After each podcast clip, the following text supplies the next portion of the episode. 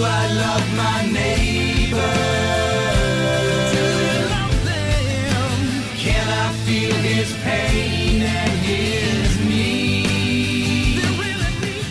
Welcome to Freedom to Choose from Just As I Am Ministries, a nonprofit providing hope to those caught in the devastation of addiction or who are searching for a better way to live. In this series, Parables and Object Lessons, you'll learn how and why Jesus used the physical world to introduce the spiritual world to his disciples and how the laws of nature relate to the Bible. Rich and Susan Collenberg are a husband and wife team who found freedom over two decades ago from their out of control lives of drug addiction and alcoholism. Now, here's Rich and Susan with solutions for freedom on Freedom to Choose.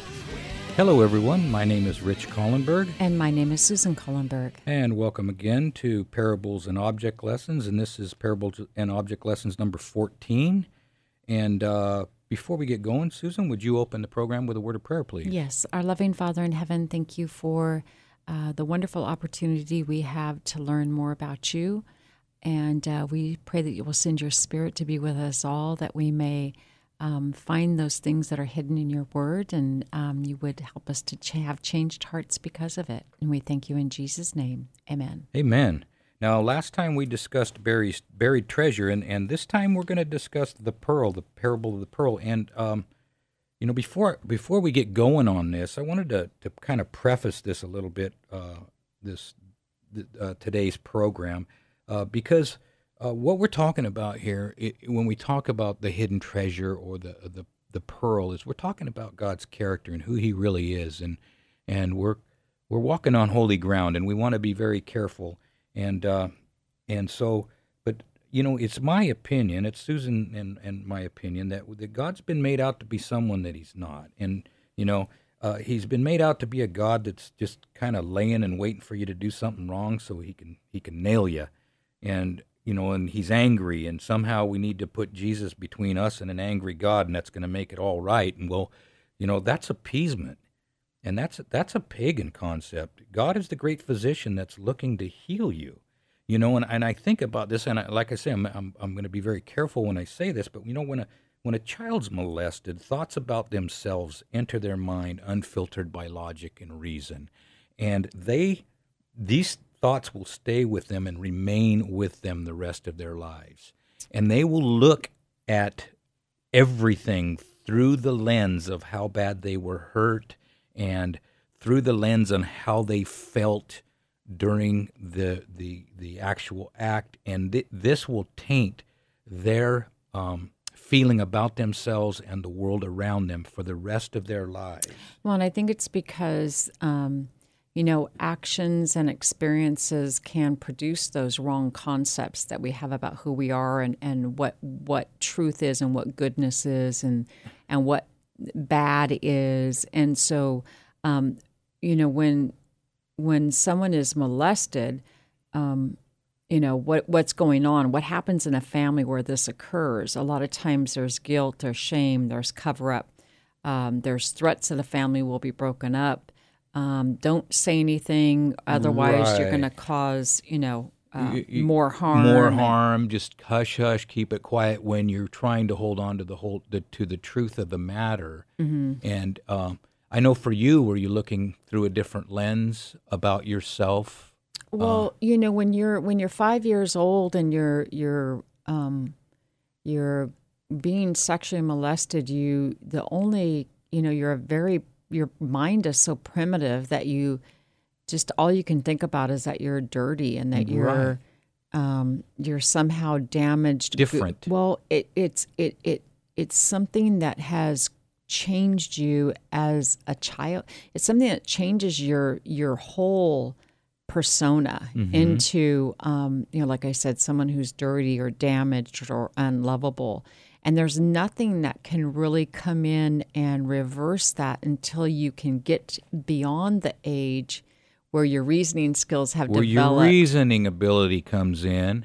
well where and where you can have some truth and be able to really um, look at things but but still the mind is still damaged. It's still damaged. You still look at, at things through, through the, the lens of the way you felt right at that time. right so there's like a warping of of the the um, Reality. well, in, but not only reality, but there's like a warping of the gray matter inside your head. Yeah. You know what I mean? I get it. You have been programmed, just like a computer. You're programmed um, because of your experiences, and so you just lose all contact with what is right and good and holy, and you know, you and, and so it just really, you know, you talk about having a lens and and having that lens bent so you don't things see things correctly and it's the same way with molestation your lens going through life is just really bent Yeah. Yeah, and you mentioned also that uh, uh, what happens in the family. You know, there's guilt, there's shame, and there's hush hush, and whatever can, Mm-hmm. Right. can actually can occur, right? Well, I'm going to take this and I'm, I'm going to I'm going to move this over into the realm of the spiritual, and let's talk about spiritual molestation. What what could possibly happen in the church? What is spiritual molest- molestation, and could that be being taught lies about God that He needs to be appeased? But Jesus says, if you've seen me, you've seen the Father. See, so there's a rub right there. There's a definite rub. See, mm-hmm. many of us are taught as baby Christians, and the rest of our lives we look as, at God not as a doctor ready to take out vengeance on our disease, our infection, if you will, of fear and selfishness, but as a tyrant ready to take out vengeance on us. Remember the disciples when they're walking with Jesus said, "Can we should we call fire down from heaven?" And he says, "You don't know what spirit that's from." Mm-hmm. See, and this picture of God that he's waiting to nail us, that he's wait, that he's going to take vengeance out on us. This picture of God enters a baby's Christian's mind unfiltered by logic, because maybe a church leader or someone that's respected in the church has taught us this, mm-hmm. right? right but and, and, you know and the thing is is we we all have questions and we don't say anything because of guilt and shame and Right. um, you know you don't want to go against what the church family um, believes and um, It'll divide the church, Right. All that kind of stuff. and so you just kind of sit back and and um, accept it for truth and and you move on Right. So so what's the remedy? Um God said let this mind be in you that was in Christ Jesus. In other words, use our God-given abilities to reason. I mean, our God-given abilities to reason, this is part of the reason part of the uh, cluster of things that makes us in the image of God. Mm-hmm. Right? Right. And then we we've talked about sin in the past Right. and and what is what is sin? What is the definition of sin? How do you actually characterize it? Right, because once again, what are words? They're symbols of ideas. well, and I think sometimes we think of sin as you know you're breaking a rule, you're breaking a law, or something like that. When in fact, sin is something that affects you and other people. Yeah, exactly. So sin, we talked about it before, but um, so sin is selfishness. Sin is le- seeking a legitimate need in an illegitimate way. Sin is an attitude of rebellion. Sin is breaking the law of love. See, sin is the exploitation of others for selfish gain, but we're taught that it's something that makes God mad. Mm, it's mm-hmm. breaking the rules, Right. and we need to be punished for it. Right. Sin punishes sin. Remember the, all the Bible texts that tell us that. The wages of sin is death. Sin, when it is full grown, brings forth death. He who sows to the carnal nature, from that nature reaps destruction. We're not punished for our sins, we're punished by our sins.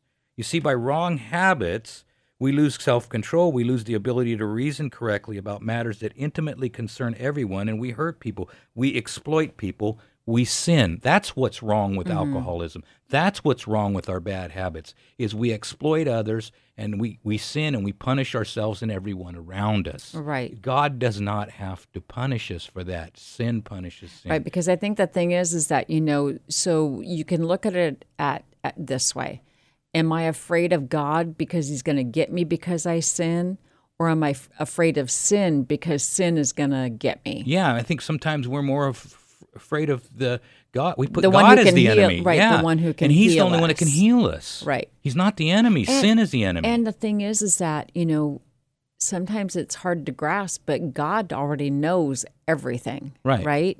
And um, you know, God God doesn't isn't trying to get you out of trouble. God's trying to God isn't trying to get you into trouble. He's trying to get you out of trouble. He's trying to arrest the disease, Right. that infection of selfishness within the heart and mind. yeah, you know, and I mean, sometimes we have to have something from outside ourselves to arrest the disease, don't we? Right.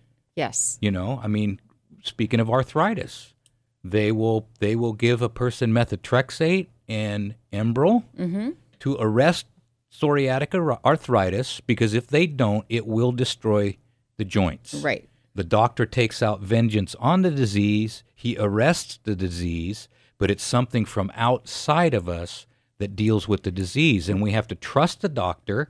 And then we have to. I mean, do you have to give yourself a shot in the leg every other every once a week. Once a week. So isn't wouldn't that be awful if the whole medical community? I mean, we put people in jail if if they hurt their patients. Yeah. But but we say it's okay for God to hurt us. yeah. And so, you know, I think that that's probably one of the biggest freeing thing is to be able to see that God doesn't. He's not the enemy. and- Sin is the enemy. Right, and He does not want to hurt us. He wants to restore us back into the image that He desired for us in the beginning. And I think that, you know, um, when we work with people who are struggling with drugs and alcohol, it's like, you know, they always think they've gone too far, but see, God. God sees everything that person's gone through, and He's able to bring them back to restore Mm-hmm. Res- them. To restoration. Absolutely. Yeah. So I'm glad that we have Him as our great physician, and not you know somebody that's trying to destroy us. Yeah, and, and you know, if I'm afraid of my doctor or I don't trust my doctor, I think he's a quack. I'm not taking the medication. Right. See, and we know what the medication is. Mm-hmm. It's love. Right. It's love. It's being able to embrace God's forgiveness, which is a quality of love. It's be able to, to embrace all the qualities, all the characteristics of, of, of God that are so wonderful and so beautiful. And when we finally we get that by beholding, we be, we become changed, but we're able to be healed by love. Right. And You we know, become different people. Become different people. People who would rather, um, you know, do for others than put ourselves in front of other people, and we'd we'd rather, um, you know, do whatever than than go against God's ways and His character, Yeah. because there's just pain and suffering in that yeah. way. So, now that we've we've we've kind of prefaced the pearl, Right. This is what we're talking about. Right. So this is um, it's based on chapter um, on Matthew chapter thirteen verses forty five and forty six, and then Jesus compared it to um, a, a precious pearl. He illustrated this lesson once again with a parable, a parable about a merchant man who, when he had found one pearl of great price, he went and he sold all that he had, and he bought it. Jesus himself is that pearl of great price. In him is the fullness of the Godhead. He is the brightness of the Father's glory. The glory of the qualities of the God's character is revealed in Jesus Christ. Right. Jesus, remember, he said, If you've seen me, you've seen the Father. Exactly. The righteousness of Christ as a pure white pearl, it has no defect and no stain. And you know what? Men cannot improve on pearls Nope. because his character is a character without flaw. Um, in Colossians 2 3, it says, um, In Christ hid are all the treasures of wisdom and knowledge, and he is made unto wisdom and righteousness and sanctification and redemption. That's 1 Corinthians 1.30. All that can satisfy the needs and longings of our human soul for this world and for the world to come is all found in Christ. That's right. You know, and he, Jesus, he, he came, what does the Bible say in John? He came into his own, and his own received him not. Okay, so the light of God shone in the darkness of the world, and the darkness comprehended it not. John 1 5. See, and, and I'd like to look at it this way there were two types of people in Christ's day, and there are the same two types of people today. Right. In Christ's day, there were people who wanted a God that would come and just, you know, get rid of and annihilate their enemies, defeat the Romans. And when Jesus didn't do this, it was proof to them that he wasn't God. But as we read, they were in darkness. Yeah, and if you look at the difference between Peter and Judas, they both said, in, in no uncertain terms, they both said in their hearts, No God of mine is going to wash my feet. Judas wanted Jesus to take care of his enemies, and when he didn't, Judas ran from the light and handed Jesus over to force his hand. Right. But not everyone ran from the light. That's right. Right. So Peter, just like Peter, there were people that realized that they had a spiritual problem, that they realized that they really needed help. Right. So, so the merchant man in the parable represents these people, the people who were sincerely de- desiring the truth. In many different nations, there were good men searching for God. Among the Jews, there were men who realized that there was something missing in their lives. Right. They had been longing and praying for the light from heaven, and when Christ was revealed to them, they received him with great gladness. Right. And and so in the parable, Well, let's go back to Peter just a second because did not Jesus wash both Judas's and Peter's feet, Right. right? Mm-hmm. Um, something happened to Peter. Well, something happened to Judas too. Yeah, it was the same Jesus, the same. They Uh, both had a conviction. Yeah, they both had a conviction, uh, and and um, that's the thing. Either love is going to awaken love in your heart, or it's going to repulse you. And Judas said, "No God of mine is going to wash my feet," and he tried to force Jesus' hand. And I think that's a big part of it. And I think Peter thought he loved Jesus and realized that he had a lot of work that needed to be done when he denied him. There was a lot of, uh, and and that kind of that that hit home for Peter when he denied Jesus three Right. times. Doesn't it give you hope though? Because I know in my own life I've struggled to, you know, to really put forth my convictions about Jesus and to know that even in, in those times of weakness that um, that God and Jesus they understand, you know, they understand the human condition, and yet they continue to draw us. mm-hmm. You know, Yeah, that's that's the beautiful um, thing about the gospel. It continues to draw us to a higher level. yeah, yeah. So in the parable, now remember the the pearl's not symbolized as as a gift.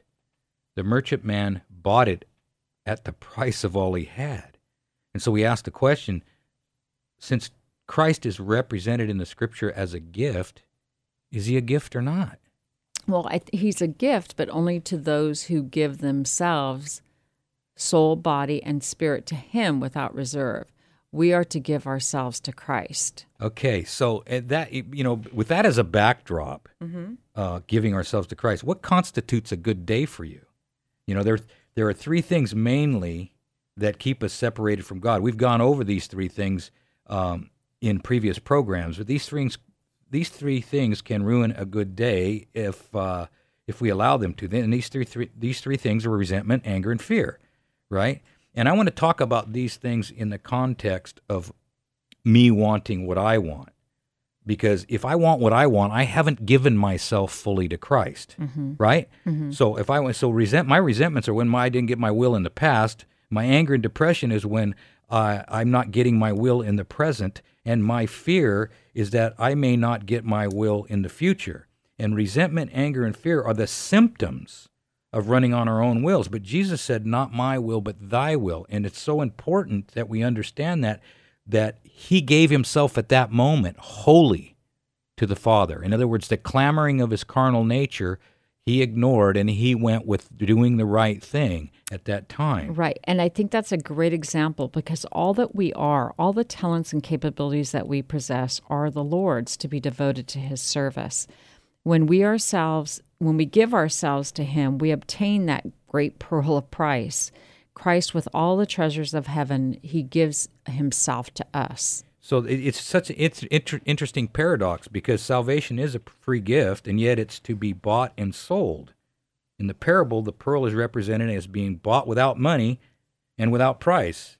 You see, in this market, anyone can find these goods. Any anyone can get a hold of these goods, but it costs it, it costs sacrifice. I mean, when when we go into the prison and we speak to those women at full, at, at at the women's facility, um, are we? i- i- Does that?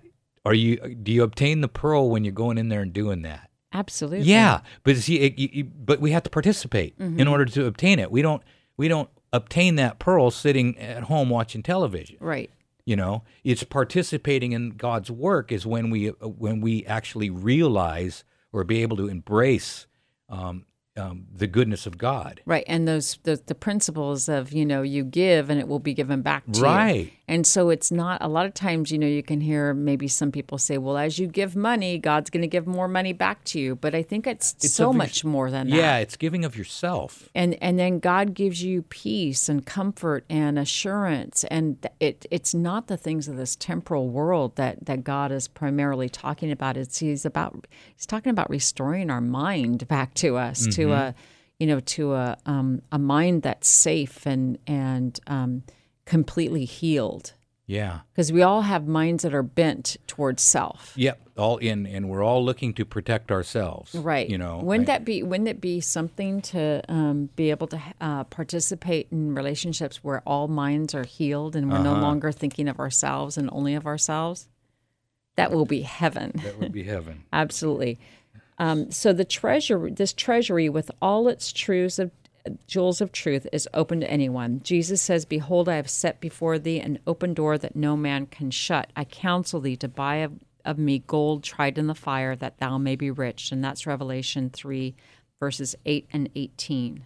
Yeah, you know, we can't earn salvation, but we are to search for it with every fiber of our being. We're to pay for the pearl of great price, but not in ways you might think. It just simply requires sacrifice. Right. And so this is where the Pharisees were and this is I think a lot of times where we can be. They they were definitely favored, we're favored. They had a they had a, a spiritual advantage over their neighbors and yet they still, still said with pride, we are rich and increased with goods and we have need of nothing. Yet they were wretched and miserable and poor and blind and naked. That's that's true. And Jesus offered them the pearl of great price. He offered to help them with their infection of fear and selfishness.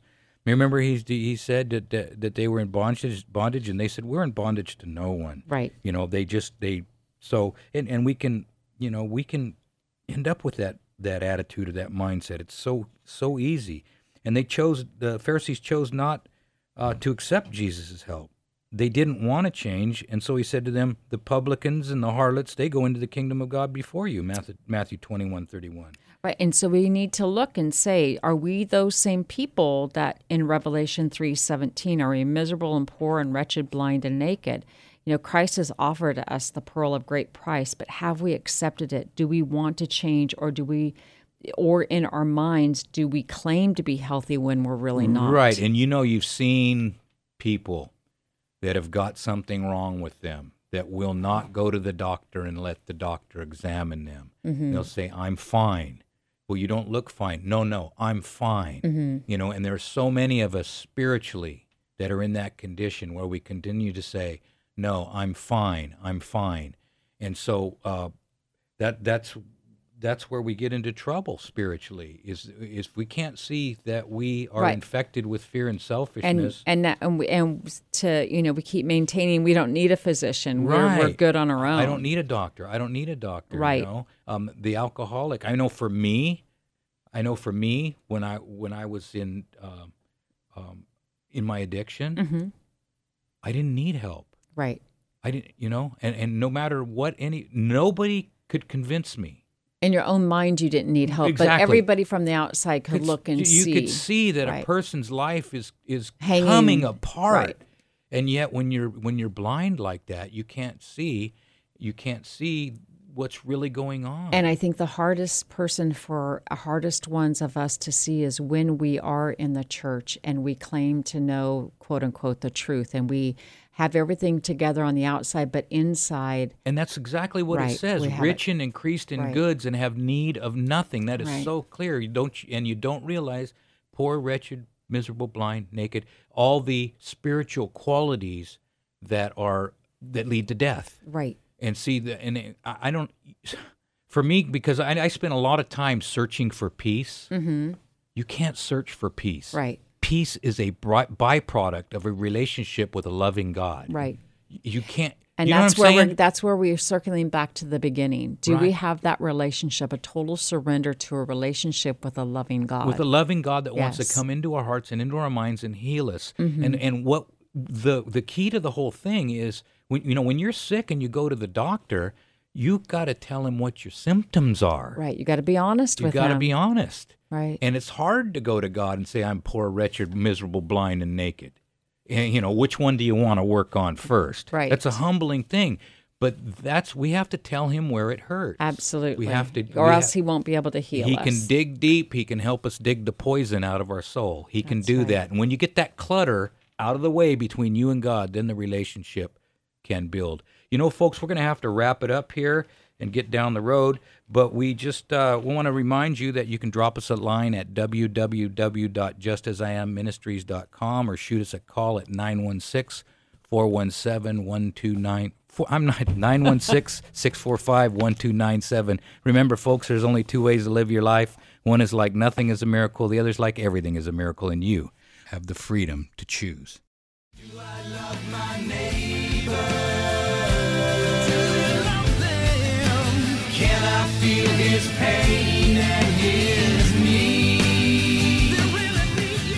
Thank you for listening to Freedom to Choose. There is truly hope for people whose lives seem to be overrun with problems, possibly caught up in unhealthy relationships, or even imprisoned by some form of addiction. Rich and Susan Collenberg, past addicts, are living testimonials that biblical principles do work.